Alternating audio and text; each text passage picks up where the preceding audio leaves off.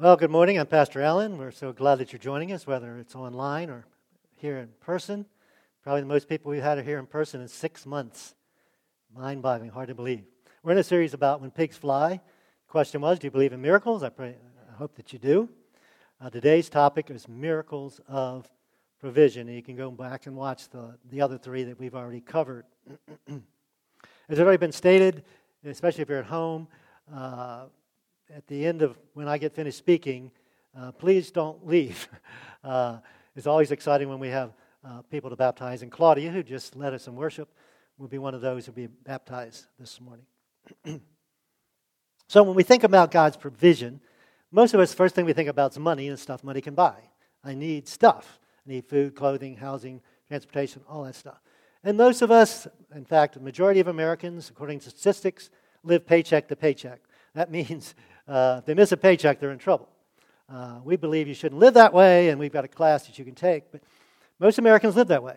So money is always tight. And especially if you're like a single mom, single parents, they really struggle often with getting enough money to provide for their kids and, and themselves and, and those basic needs of life. So that's what we want to talk about today. Um, some of you may be in that situation now. I'm sure all of us have felt that way at some time. And as we look at the Bible, um, we're going to look at lots, well, there's lots, but we're going to look at a couple of uh, people, characters, that feared they didn't have enough. Uh, different situations where God provided. And we said it, we're going to say it this way In every story of need in the Bible, there's a story of provision. Jesus one time was teaching, teaching all day long. He got to be late. People were getting hungry. And uh, the Bible says there's 5,000 men plus women and children, so 15, 20,000 people are there. and Jesus says to his disciples, hey, you need to feed these folks. And they're looking at each other, how in the world are we going to feed 20,000 people? And Jesus basically told them, relax. He said, what do you have? And he said, well, there's a boy here with a couple of uh, loaves of bread and a, two fish, and uh, that's all we got, Jesus. He said, okay. and he feeds, feeds all of them. Now, notice, he fed them once. He didn't continually feed them, you know, for days and weeks and months and years. But he did provide for their need that day. There's a prophet in the Old Testament by name of Elisha. And he comes across this single mom and their son, and they're out of food. All they have is some olive oil. And he asks them, Well, what do you have? she said, Well, this little jar of olive oil. He says, Okay, collect all the jars you can from your neighbors. And he collected, collected, she collected a bunch of jars, and he said, Okay, and he started pouring olive oil out of the original jar into the other jars until all the jars were full.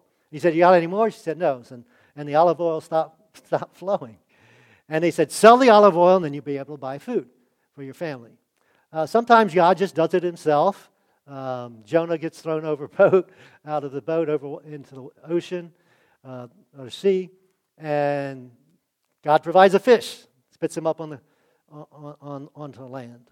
I love the story of this lady who was a single mom, and she was uh, struggling usually to, to make ends meet, but she was a strong believer. She really believed God would take care of her, and she would pray out loud.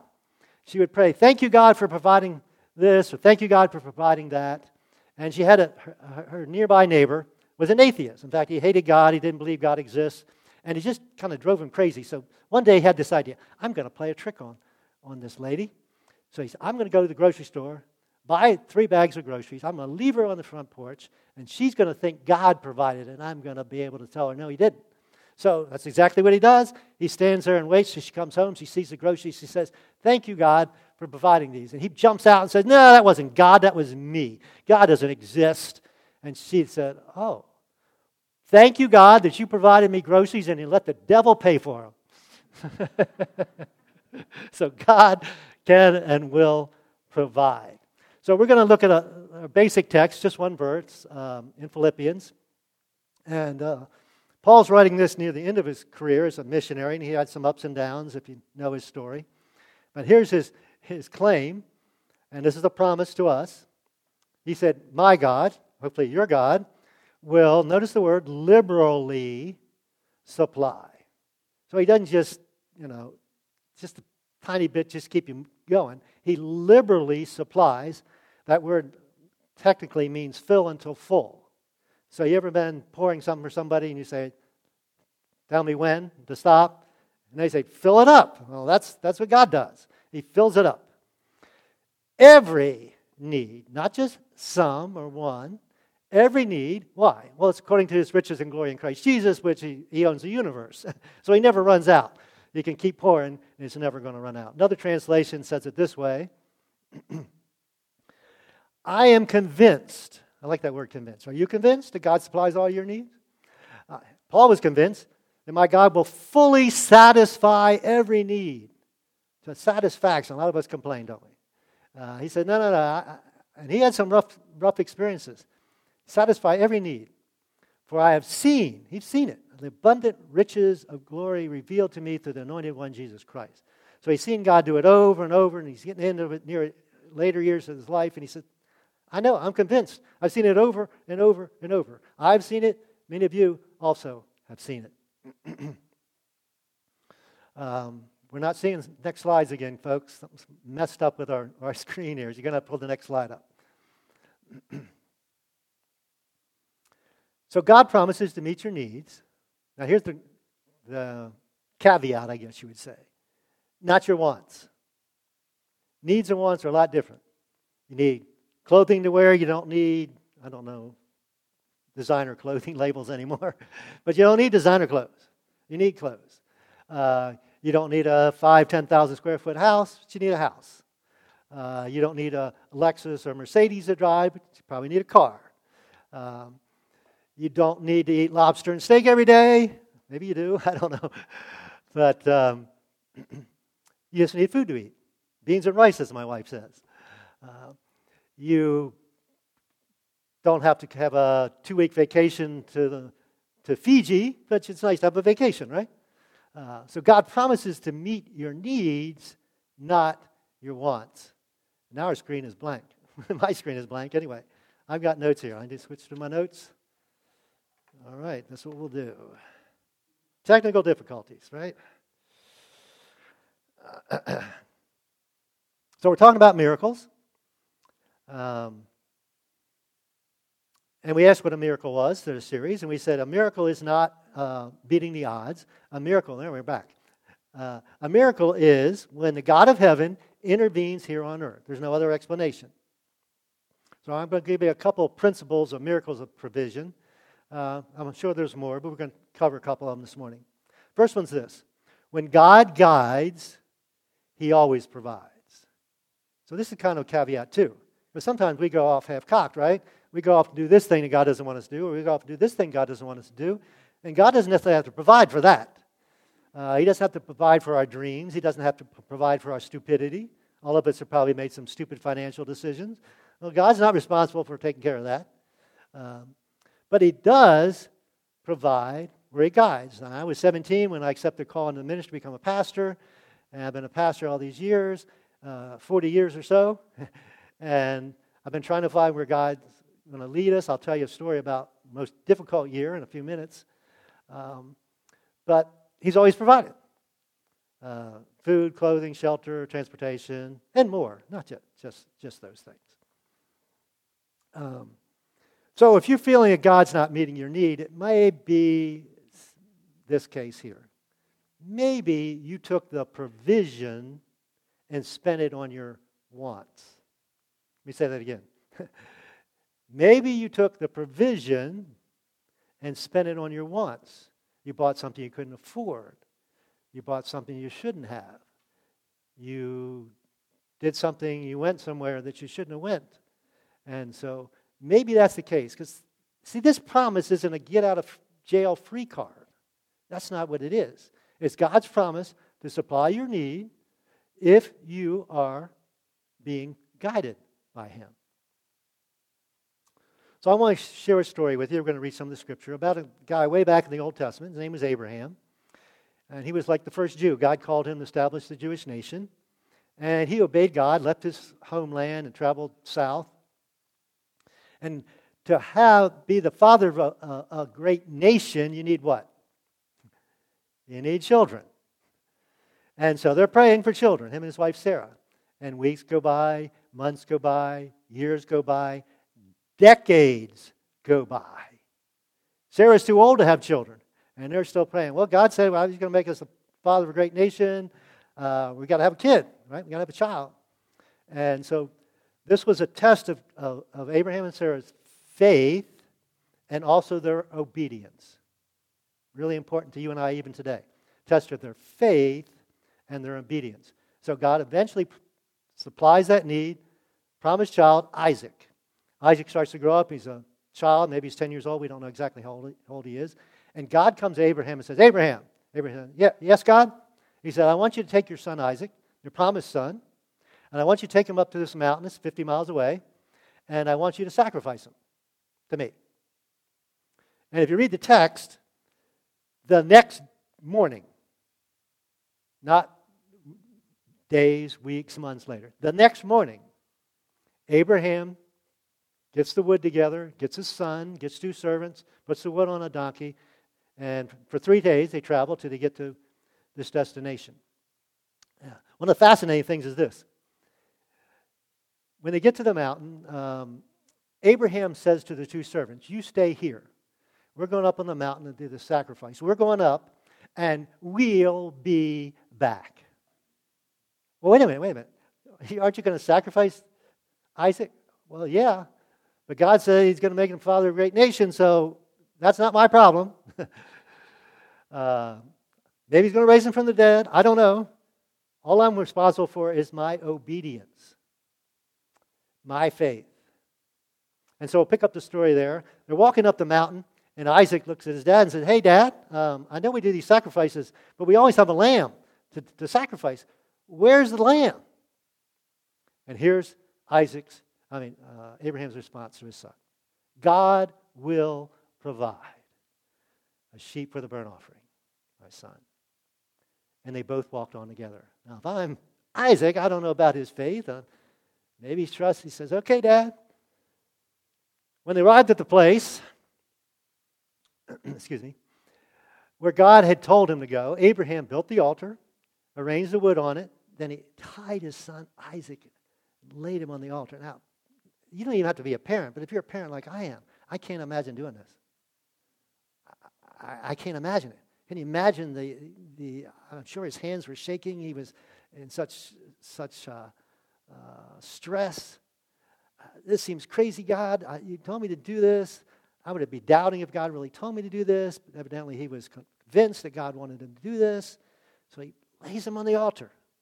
He picks up the knife, ready to kill his son as a sacrifice. Now, pagan nations did this back then, but this wasn't part of, of God's plan for the Jewish nation. And the way I see this is Abraham needed to sacrifice his son in his heart. Just like you and I need to sacrifice some things in our heart. And this was a physical demonstration of that, just like we're going to have baptism as a physical demonstration of faith and obedience in, in, in a person's life. So the text goes on. At that moment, he's raised the knife. We're an instant from killing his son. At that moment, the angel of the Lord called him from heaven. Abraham, Abraham. Again, yes, I'm listening. What do you want? What do you need? What do you want me to do? Here I am. That's basically what he's saying. And the angel says, Don't lay a hand on the boy. Don't hurt him in any way. For now I know. He's speaking for God, of course, the angel. Now I know that you truly fear God. There's nothing that you put before me, not even your promised son. You have not withheld from me even your son, your only son. Have you withheld things from God? I know I have. Abraham had the faith to give it all, be fully all in, as we say, 100% in. Here's the thing is obedience always easy? Now, often it's not. That's where the faith comes in. That's where the testing comes in. See, God tests our faith today just like He tests Abraham. Not exactly like He does. I've never been told to sacrifice one of my children. So the text goes on, and Abraham looked up to saw a ram. He didn't have to wait. He didn't have to go searching. God provided just like that. caught in the th- horns in a thicket. Of course, the th- ram had to be there. See, so- timing is often the, is the miracle. okay? The, the ram had to be there then and had to be trapped then. So he took the ram and sacrificed it a burnt offering in place of his son. Abraham named the place Yahweh Yireh. Uh, some translations say um, Jehovah Jireh. Both words mean what? The Lord will provide. We just say, in our translation of the Bible, God, God, God. And in, in the original, it has these other names for God. So, when Abraham worshiped the God that would provide in this case, and this foreshadows, of course, the greatest sacrifice of a son. God sacrificing his only son, promised son, Jesus, for you and for me to provide the sacrifice that you and I cannot make because we have sinned. We have fallen short. We can't offer the sacrifice. Only God could do that, and Jesus did that for us. And we'll talk about that at the end. I think one of the issues is for us is this we struggle when we focus on what we don't have, what we lack, instead of focusing on what God is providing. I think I think of that glass half full, glass half empty deal. Um, I don't know what type person you are, but let's focus on what we do have. The glass is half full, rather than focusing on what we don't have in our personal lives, our financial lives, our political society, etc., etc. So let me tell you about our lives in 1990 1991. At this point, my wife and I had been on the mission field, missionaries in Portugal. We came back. Been about 15 months doing deputation, which means we go into churches and talk about being missionaries. Because in the Baptist churches, uh, all the churches pu- pull their money to pay for the missionaries. So we have, that's how our salaries got paid. So at that point, we, we, we were convinced that God didn't want us to go back to Portugal, which is really a struggle for us.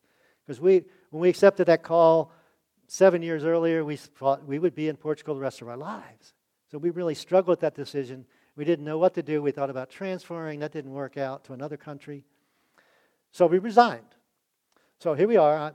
Uh, Jared's just about turning three. Joshua's, I think, 12, and Mike and, and Andrea in between. And I had no job.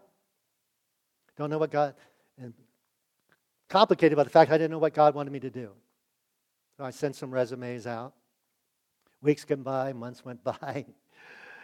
Uh, nothing. So I got the, had these odd jobs. My sister got me a job for the summer teaching carpentry, even though I'm not an uh, official carpenter. So God provided that. Uh, groceries would show up, money would show up. Um, just amazing God's provision. Uh, family in our church provided a house for us. The Deras uh, provided a house. We had an old van that we kept driving and kept going through that year. And uh, some of you here probably, we're going to talk about this in the next, next point. Some of you provided that. And then a year later, this church hired me. But God provided during that year and that, that season of waiting, really hard season of waiting.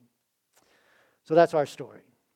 So if we pursue His will, and that's what we were doing, the, best of our knowledge, uh, His provision will follow. And he, He's been, God's been so awesome to bless us in way beyond our needs.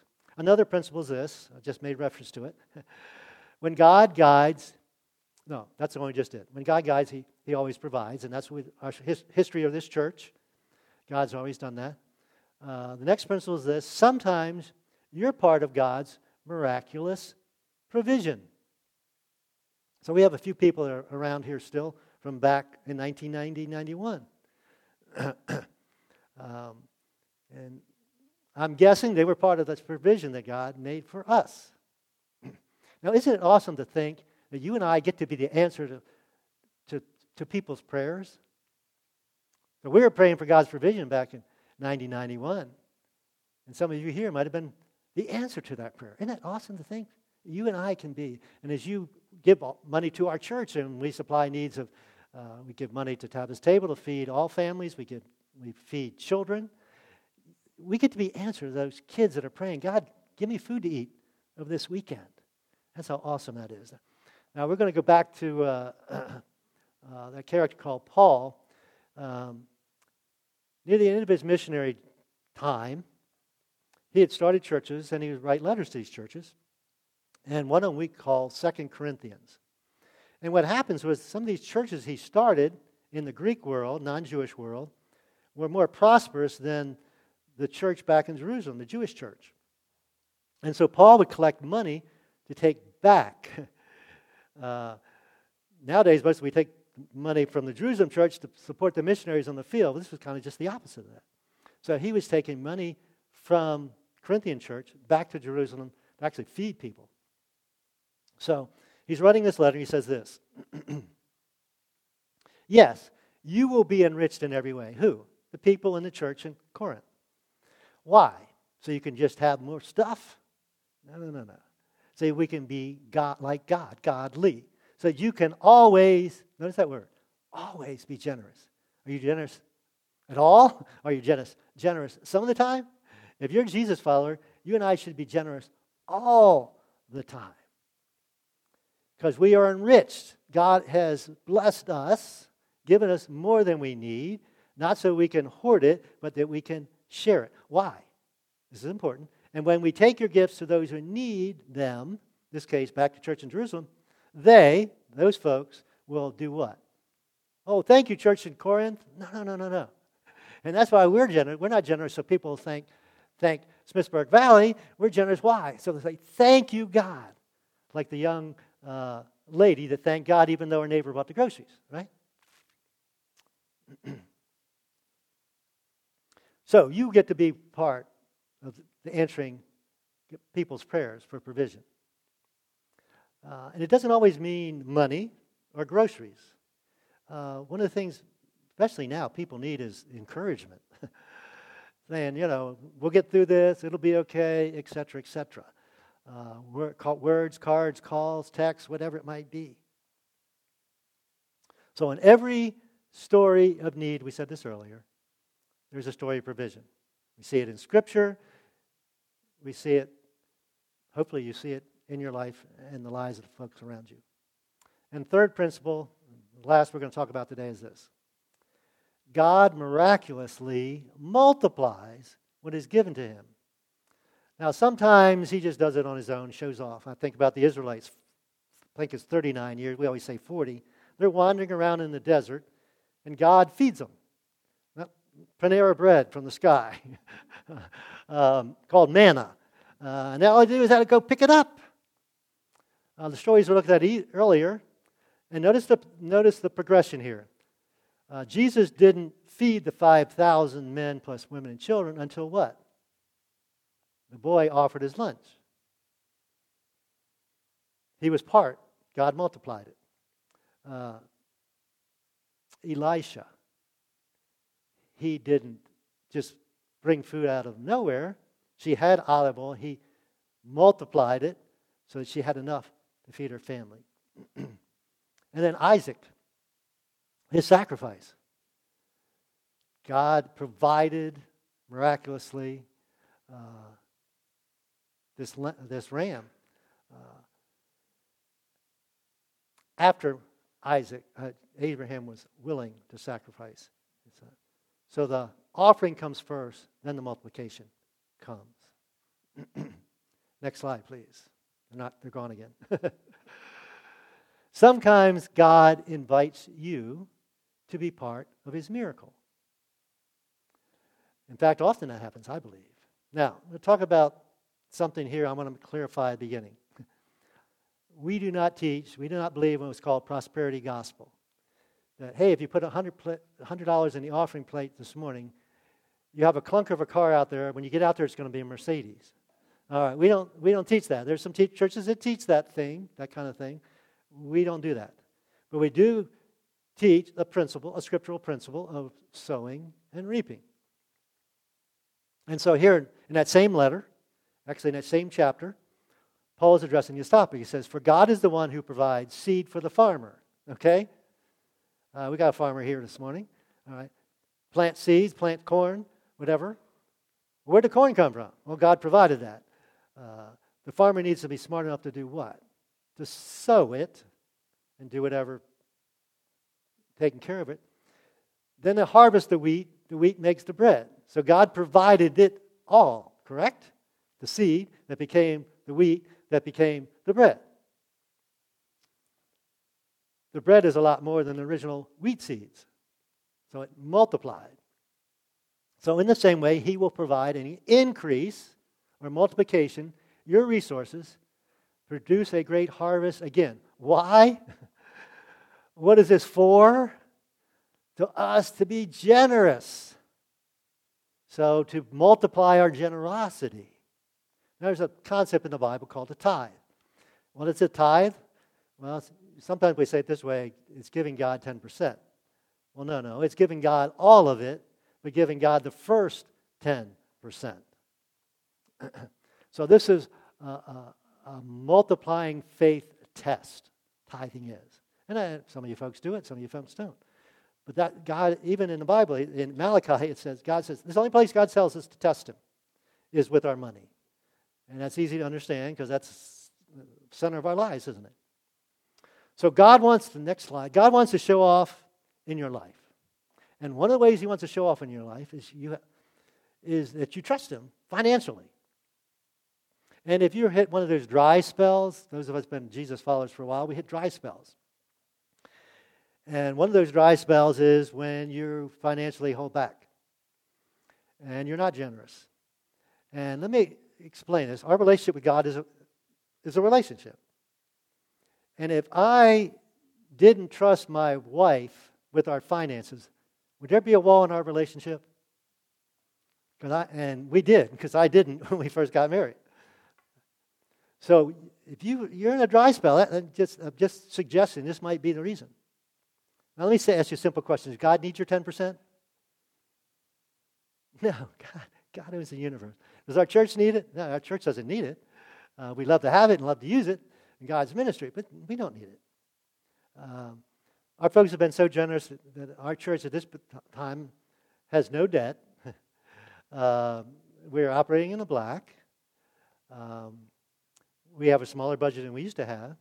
I'll tell you about something neat that happened. I just got handed last week a $600 check to, to use our far, farmer back here to use our land. Just God gave us $600. And land has been there. We owned it for 10 years and never gotten anything from it. So God will provide. So why give? Because this is the way that we show that we trust God. It is our laying Isaac on the altar. So let me end, end with this kind of um, comparison of fear and faith. Fear and faith. First, fear asks, what if I run out? You know, I, got enough now, but, you know, I don't know about next week. I, I might run out. Faith says, what do I have to give? If I've got more than I need now, who needs it? Who can I give it to? Where can I give it? Fear says, I can't afford to die. And I love this one. Tell people you can't afford not to because you're shutting off that relationship. You're shutting off that communication. You're making a, you're putting up a wall in your relationship with God. Faith says 90% with God's blessing goes farther than 100% without. And I know math doesn't work out, but it does. Let me, let me tr- explain this to you. I was talking to one of our members this week. We're talking about driving around old clunker of cars. You know, they shouldn't last this long, but they do. And then sometimes you get a newer car and it breaks down, transmission goes up, and you have to buy a new one or, or, or whatever. See, see, God owns the universe. He has no problem supplying your needs and, and more. So that 10%, uh, I've been doing this since I was a kid. Maybe that's why it's been easy for me. Uh, that year, I had no job. You think we tithe that year? Absolutely. Not even a question. So, fear says, I can't do it. Faith says, can't not do it. Fear says, I don't have enough. I don't have enough, whatever. I don't have enough food. I said in the first service, we have enough food in our house. We wouldn't have to buy anything for a month, and we'd still have food to eat. And most of you probably are in the same situation. Uh, faith says, My God is more than enough. So, our scripture, our basic scripture is in Philippians. it's a promise. I pray that you believe it. You can claim it for yourself. My God liberally supplies, fills up until full every need I have, because it's according to his riches in glory in Christ Jesus. So I want you to thank you, and I want all of you to thank God for his provision that he's had for this church. This church is uh, 30 years old, 31 years old, I guess. Yeah, 31 years old. Let me end with this. What is your biggest need? In fact, I wrote it on the outline this way. Ultimately, what is the only thing we need God to provide for us? Meaning this there's a lot of people that aren't Jesus followers, they're atheists. They have food, clothing, transportation, housing. Uh, they have breath to breathe. They have their lifespan, whatever it might be. So, what is ultimately the only thing that we need God to provide that nobody else can provide? Nobody can provide for themselves. And that's forgiveness for sin, a relationship with God that lasts into eternity. To give us a clear conscience, guilt and shame for all the stuff we did that we shouldn't have done, or stuff we didn't do that we should have done. Um, we have to confess that, say, okay, God, I come to you with nothing except for my guilt and shame. I understand that your son Jesus suffered and died for me, was buried, rose from the dead on the third day to conquer death. Death had to be conquered. I couldn't do it. I am destined for eternity separated from you, God. By faith, I accept this gift of forgiveness and this relationship with you. And that, I, that you will provide for all my needs in this life and uh, on into eternity. So, as I close this morning, I want to pray for any of you that have never done that. Because that's the one need that you, no one can provide for themselves. Let's pray. Father God, I thank you.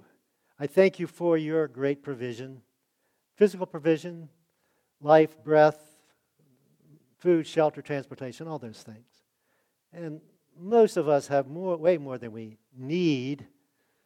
So you uh, bless us. And I pray we're generous people. Uh, hilariously, I didn't read that passage, but in that when he, Paul was writing to Corinthians, talking about being hilarious in our giving. So don't give until it hurts. We give until it feels so good that we laugh.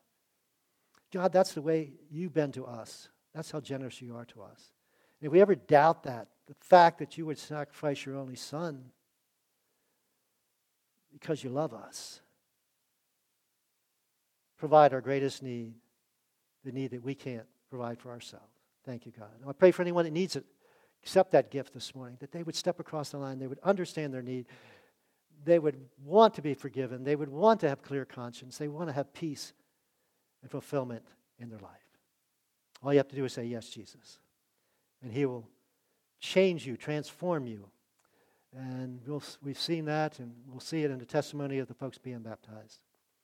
We, most of us that are, are believers, God, we, we say, Thank you, thank you, thank you for your great provision. In your name we pray. Amen.